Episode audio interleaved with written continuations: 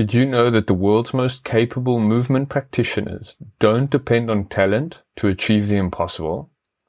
While most beginners and newbies do expect their talent to take them places they're not nearly ready to go. The difference is that masters appreciate the impact of process. And there's actually quite a simple, not necessarily easy, but simple process that masters use to reliably achieve the impossible. Every single complex movement is compiled from, is comprised of simpler components. The more complex any skill becomes, the more constituent components are required to build the skill. In movement, every single form is comprised of simpler forms and also serves as a form in a more complex form.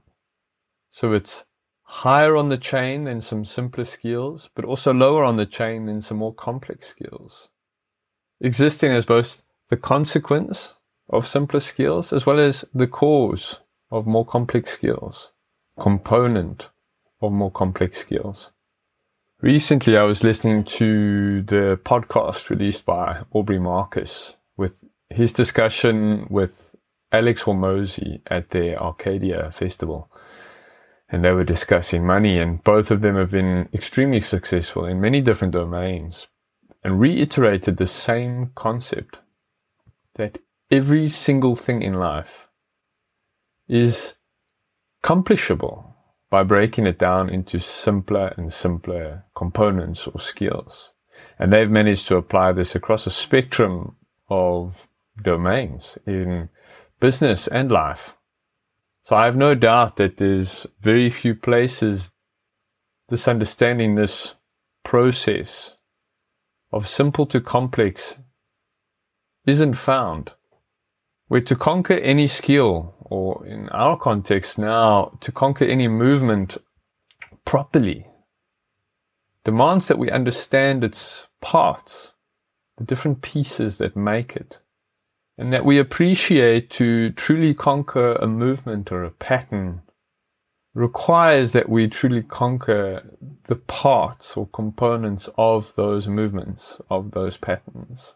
I think there is a somewhat unconscious belief that in the ignorant, those with uninformed ignorance, who haven't truly mastered some skill to world class level, that those who do master skills to world class levels have some innate talent or ability that makes it much more accessible for them.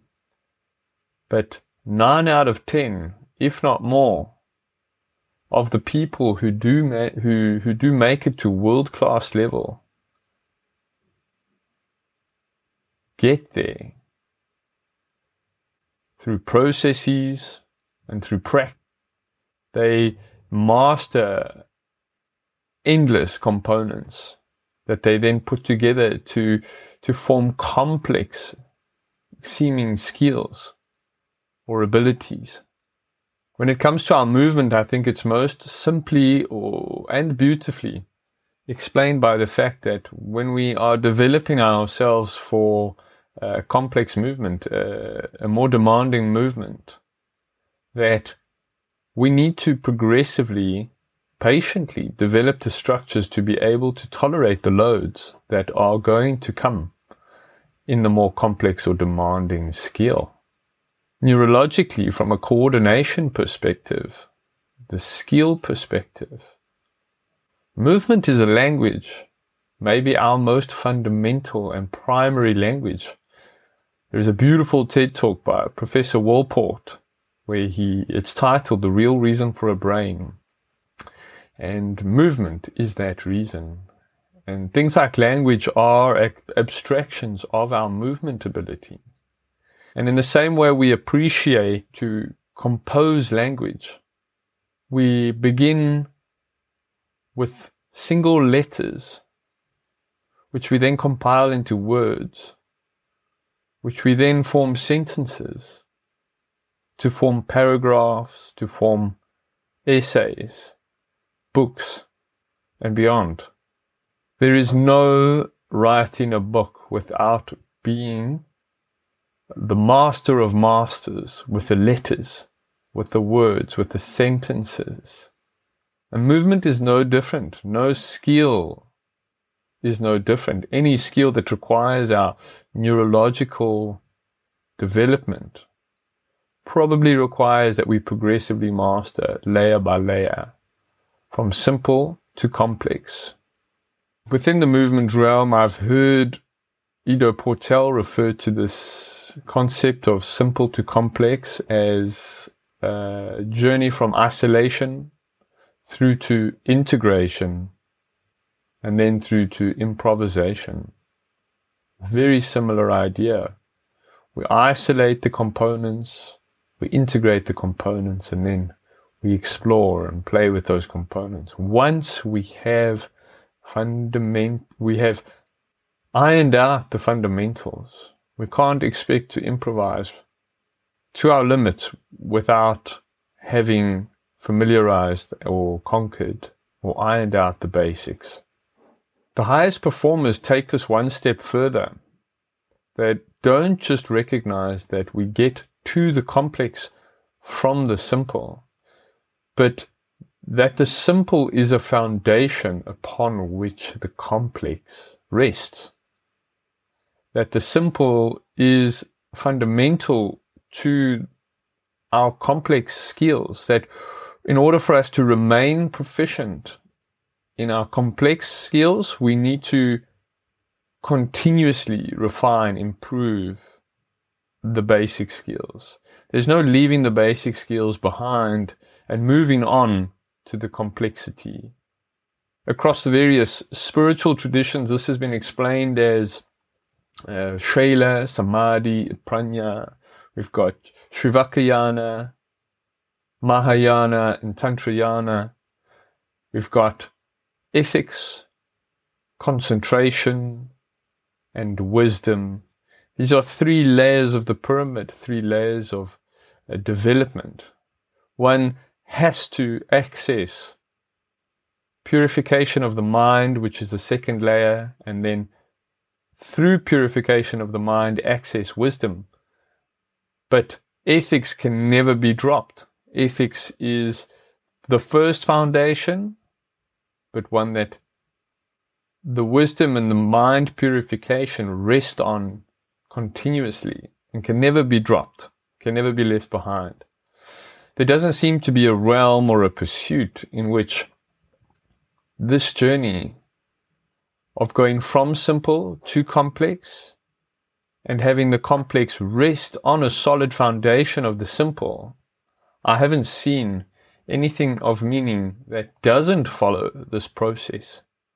In fact, often I have seen and I've heard stories of some of the world's best achieving near perfection by the very process of breaking down what it is they're aiming to perfect and perpetually, continuously, obsessively refining each of the components compiling those components part by part, piece by piece, and then moving towards this more impeccable wholeness. The more complex and the more impressive a skill is, the more difficult it becomes to master such a, a stretch towards our limits. By definition, we have to bring it within reach to take it to a to such a level of mastery. And I experience this over and over again in my movement practice that even in the classes I attend and the somewhat basic skills I somewhat I, I often encounter if I am able to break it down into more simpler components, into activities or skill practices which are more basic components that I can understand that the complex component is built from. and then I spend time working with those basic components, I always come back to the more complex skill with a significantly improved ability.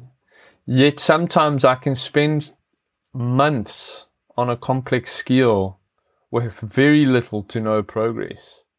There's some threshold that I've crossed between my ability and the demands of this activity, and it becomes extremely difficult to break through that plateau of development.